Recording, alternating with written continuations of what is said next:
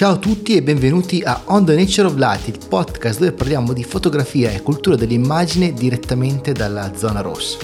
Se siete qui per la prima volta, vi consiglio di andare sul sito onthenatureoflight.com dove trovate tutti gli strumenti di ascolto e tutto quello che dovete sapere su questo progetto.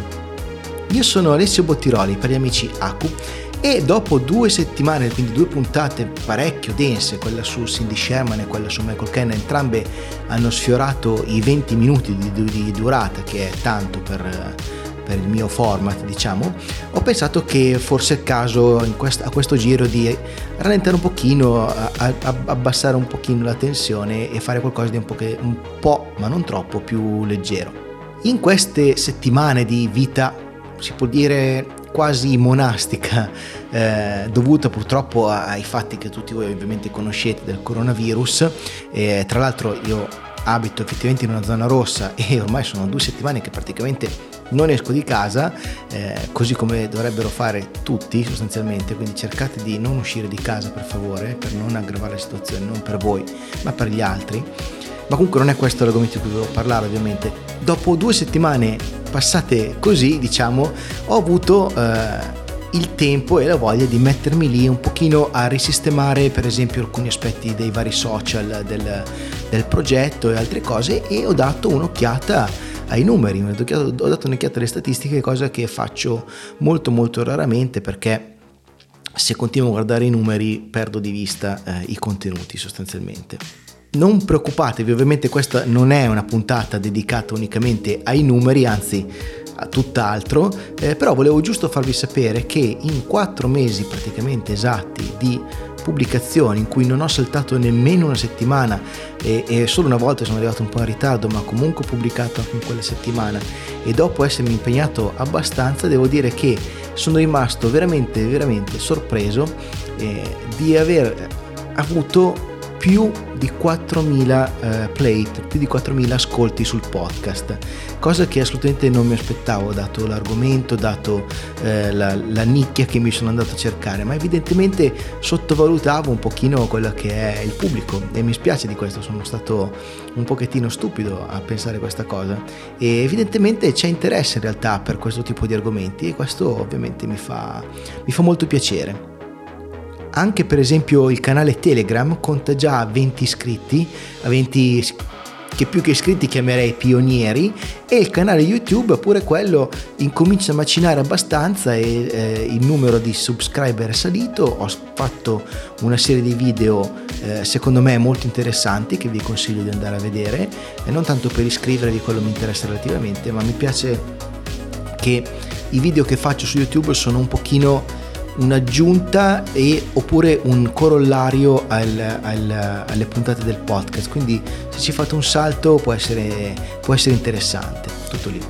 Quindi a mio avviso è un po' giunto il momento per dare un po' di voce anche a voi che mi seguite, a voi che mi scrivete, perché dovete sapere che effettivamente sto ricevendo molti più messaggi privati di quanto io potessi immaginare. Ora, io sono un po' schivo, scrivo a poche persone e poche persone di solito mi scrivono, e ultimamente il mio telefono continua a darmi notifiche su Telegram di persone che mi stanno scrivendo, mi chiedono cose, mi chiedono notizie, mi chiedono curiosità, eccetera eccetera. Mi chiedono anche un po' di tutto, perché con alcuni siamo finiti a parlare di audiofilia, con alcuni siamo finiti a parlare di cibo, di cani, perché vabbè sono anche cinofilo, insomma i discorsi sono i più vari, però in molti casi ci sono argomenti fotografici che secondo me vale la pena approfondire qui sul podcast, rispondendo alle domande e allargando quella che è stata la risposta per forza di cose un po' stringata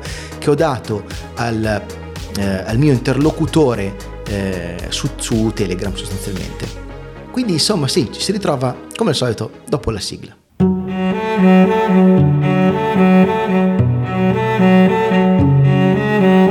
On the Nature of Light, un podcast di e sulla fotografia con Aku.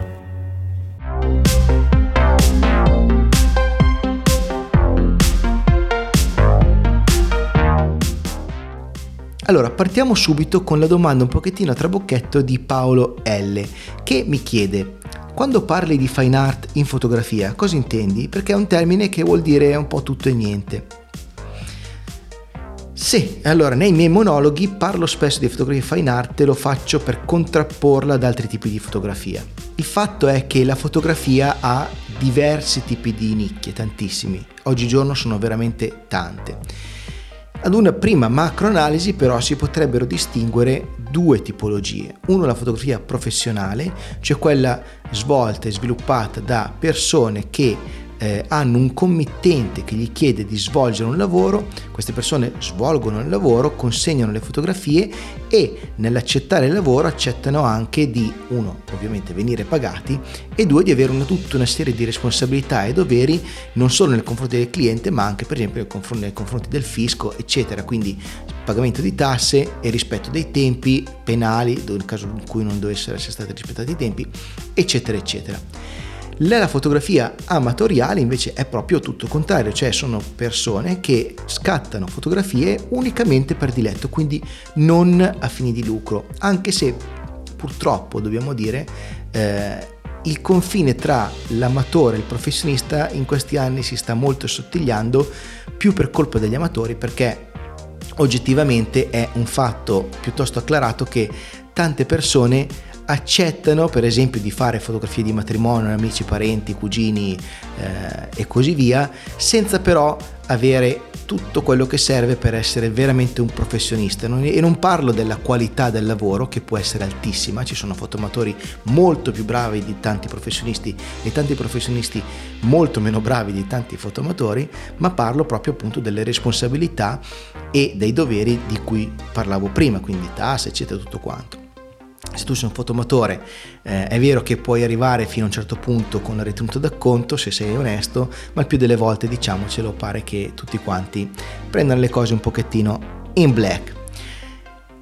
Queste due categorie ovviamente sono tra loro in lotta costante e poi c'è una terza categoria che è quella dei fotografi fine art, di cui io credo, voglio far parte, che non siamo fotografi diciamo professionisti nel senso in cui intendevo prima, quindi non prendiamo lavori su commissioni, un fotografo fine art non accetta commissioni, non fa cerimonie, non va in discoteca a fare foto agli eventi, non fa battesimi, non fa foto ai pacchetti di cracker, non fa foto ai gioielli eccetera eccetera, ai vestiti eccetera, ma fa progetti personali e lo scopo è quello, uno, di raccontare con la propria fotografia qualcosa, di avere un intento artistico, e due, quello di vendere le proprie opere, che devono essere in un numero limitato, stampate con tutti i crismi, con materiali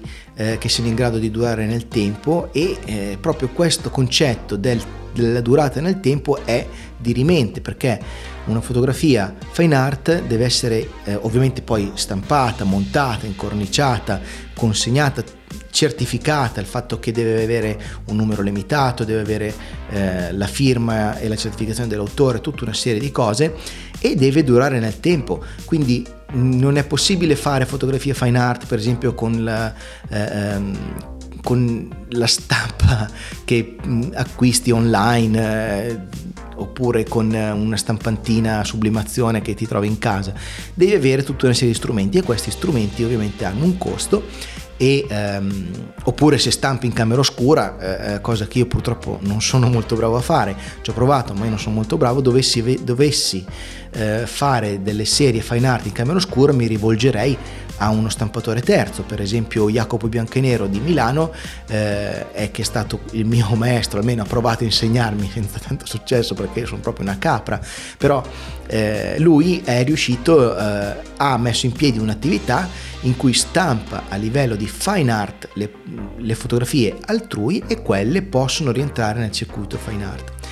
Un autore di fotografia fine art, mi ci metto dentro ovviamente con tutte le virgolette in aria del caso, quindi con tutti le possibili distinguo, sono persone quindi che fanno lavori personali e cercano sostanzialmente di venderli.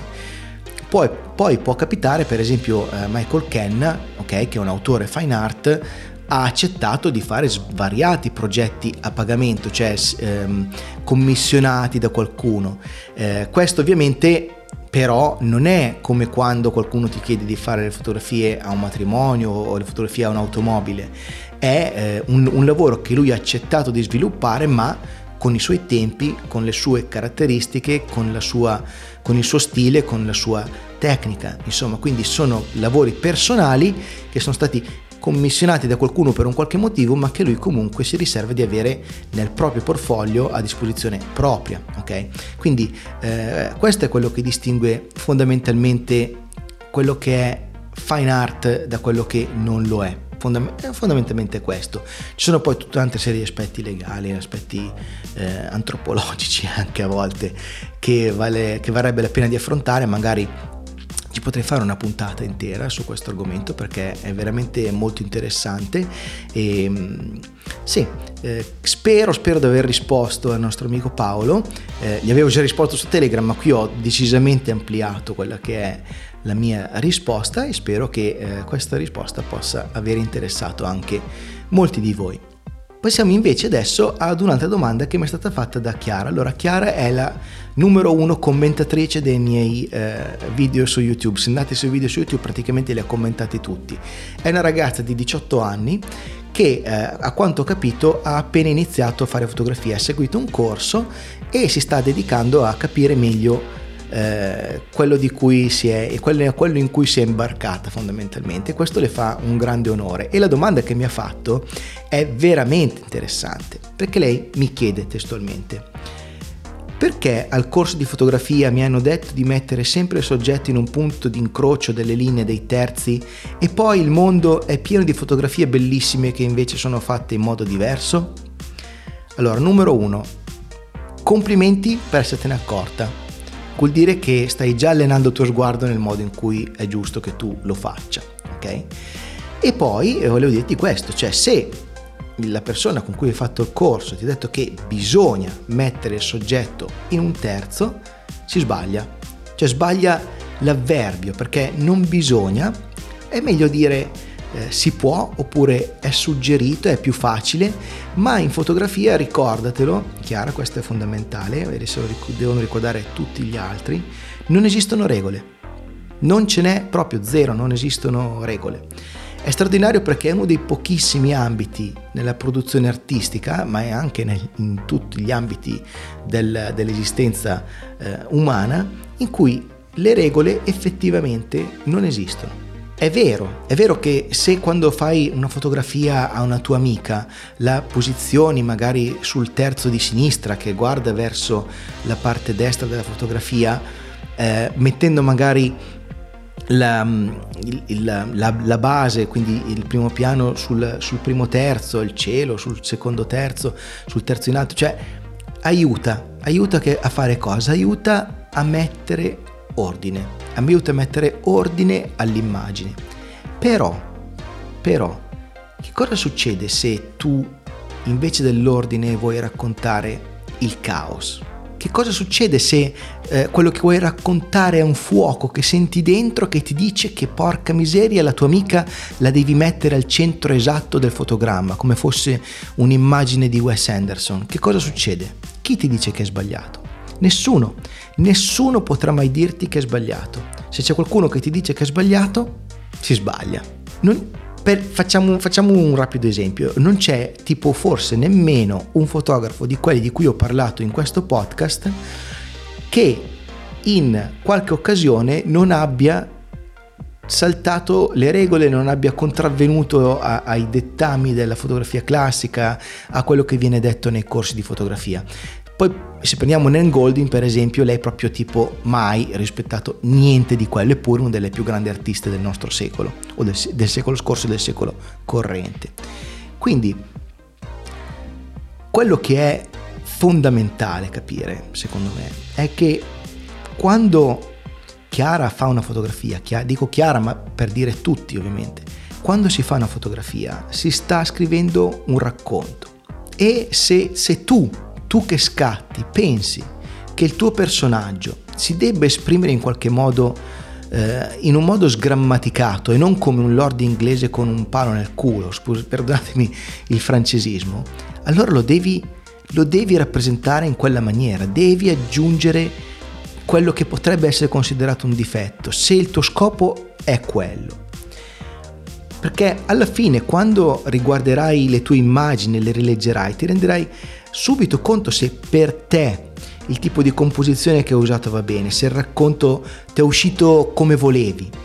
Ma e non è tra l'altro finita qui, perché quando quelle fotografie le avrai pubblicate, a quel punto puoi dire ciao ciao a quello che pensavi tu delle fotografie, perché tutto quello che ti sei costruito nella testa svanirà istantaneamente nel momento stesso in cui una persona che non sei tu guarderà e leggerà le tue fotografie o la tua serie. Quindi è tutto un discorso che è fondamentalmente legato molto molto nel profondo a quello che tu vuoi raccontare, all'intento che hai nella fotografia, quello che vuoi dire e come lo vuoi dire. Quindi sapendo tutto questo, cioè avendo presente che comunque quello che tu fai verrà interpretato in un modo diverso dalle altre persone e quello che tu fai non deve per forza essere aderente ad una regola o ad uno stilema, vale la pena rispettare queste regole senza apparente valore, che servono giusto come indicazione di massima.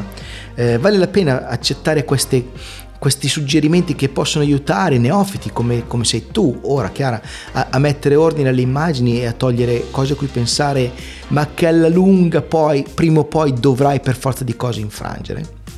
Sì, ne vale la pena perché a scuola hai imparato l'italiano un po' per volta.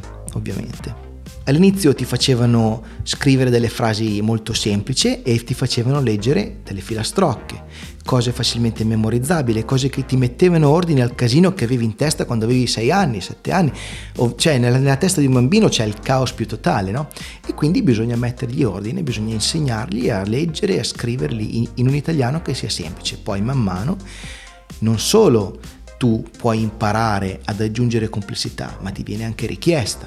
Quando tu sei in quinta superiore, non so se hai già dato l'esame di maturità o se lo darai quest'anno, sempre che ci siano gli esami di maturità quest'anno, o se sei all'università, non ti viene richiesto la semplicità, ti viene richiesto di andare oltre, di aggiungerci qualcosa di tuo nelle cose, perché se non lo fai è un totale ripetere quello che hai letto da qualche parte e fine, no? Quindi questo passaggio qua avverrà ovviamente in futuro. Tu adesso devi essere in grado di semplificarti la vita, quindi metti la tua amica nel terzo, ok, quella cosa ti verrà presto ti diventerà completamente automatica e potrai concentrarti su quello che c'è intorno alla tua amica, per esempio. Quindi se tu sai che la tua amica è nel terzo, comincerai a togliere cose finché il tuo fotogramma non sarà bello pulito e avrai una foto che sarà soddisfacente perché comunque è di facilissima lettura. E poi con calma, con impegno, e sicuramente, visto che mi hai fatto questa domanda, presto ci arriverai, sarà anche il caso in cui quella regola del terzo la potrai finalmente infrangere e fare come ti parrà, ok? Per il caos c'è sempre tempo. Quello viene da solo, non c'è problema.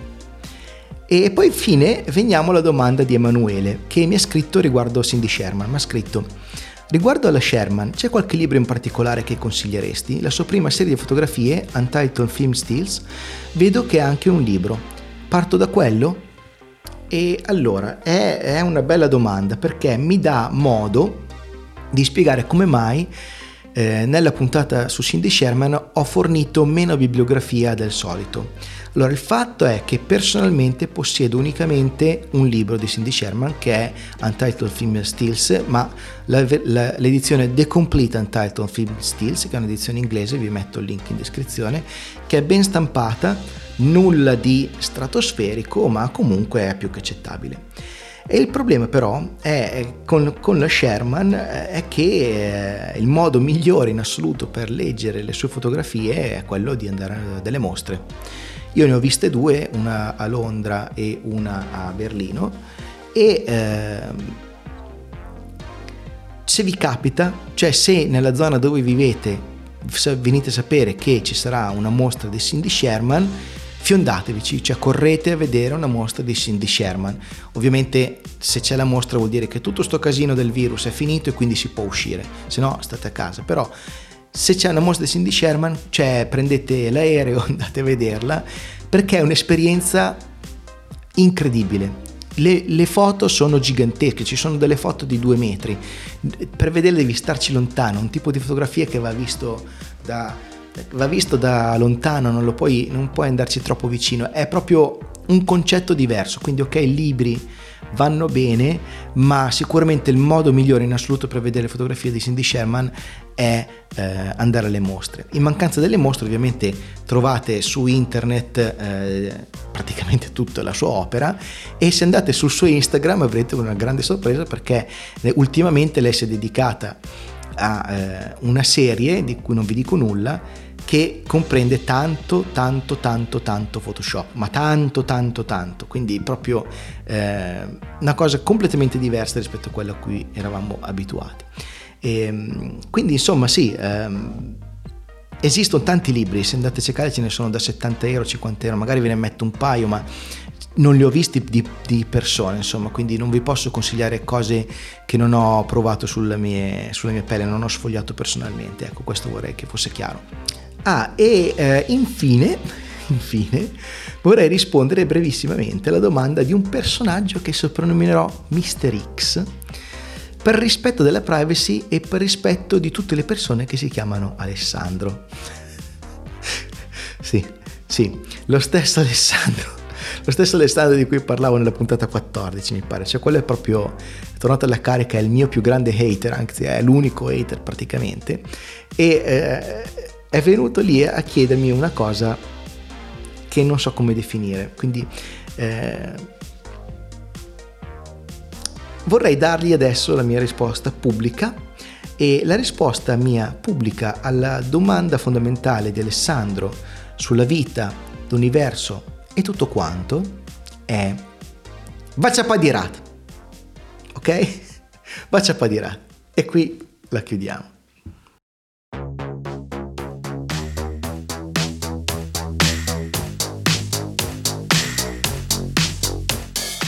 Grazie davvero a tutti quelli che mi scrivono in privato per approfondire o chiedermi cose particolari, continuate a farlo se volete, perché a me diverte tantissimo parlare direttamente con voi, e così magari tra 4 mesi possiamo fare la seconda puntata di questa tipologia di episodi, sempre che vi sia piaciuti. Se non vi è piaciuto, niente, non lo facciamo più, però secondo me è un modo interessante di interloquire, è un modo interessante di trovare cose interessanti, è un modo interessante di trovare cose interessanti, sì, certo. Bravo, grande vocabolario da imparare. Ad ogni modo, questa puntata un po' particolare termina qui. Se vi piace quello che stiamo facendo qui insieme su On The Nature of Light, avete un po' di cose che potreste prendere in considerazione di fare per dare una mano a rendere il podcast sempre migliore per tutti.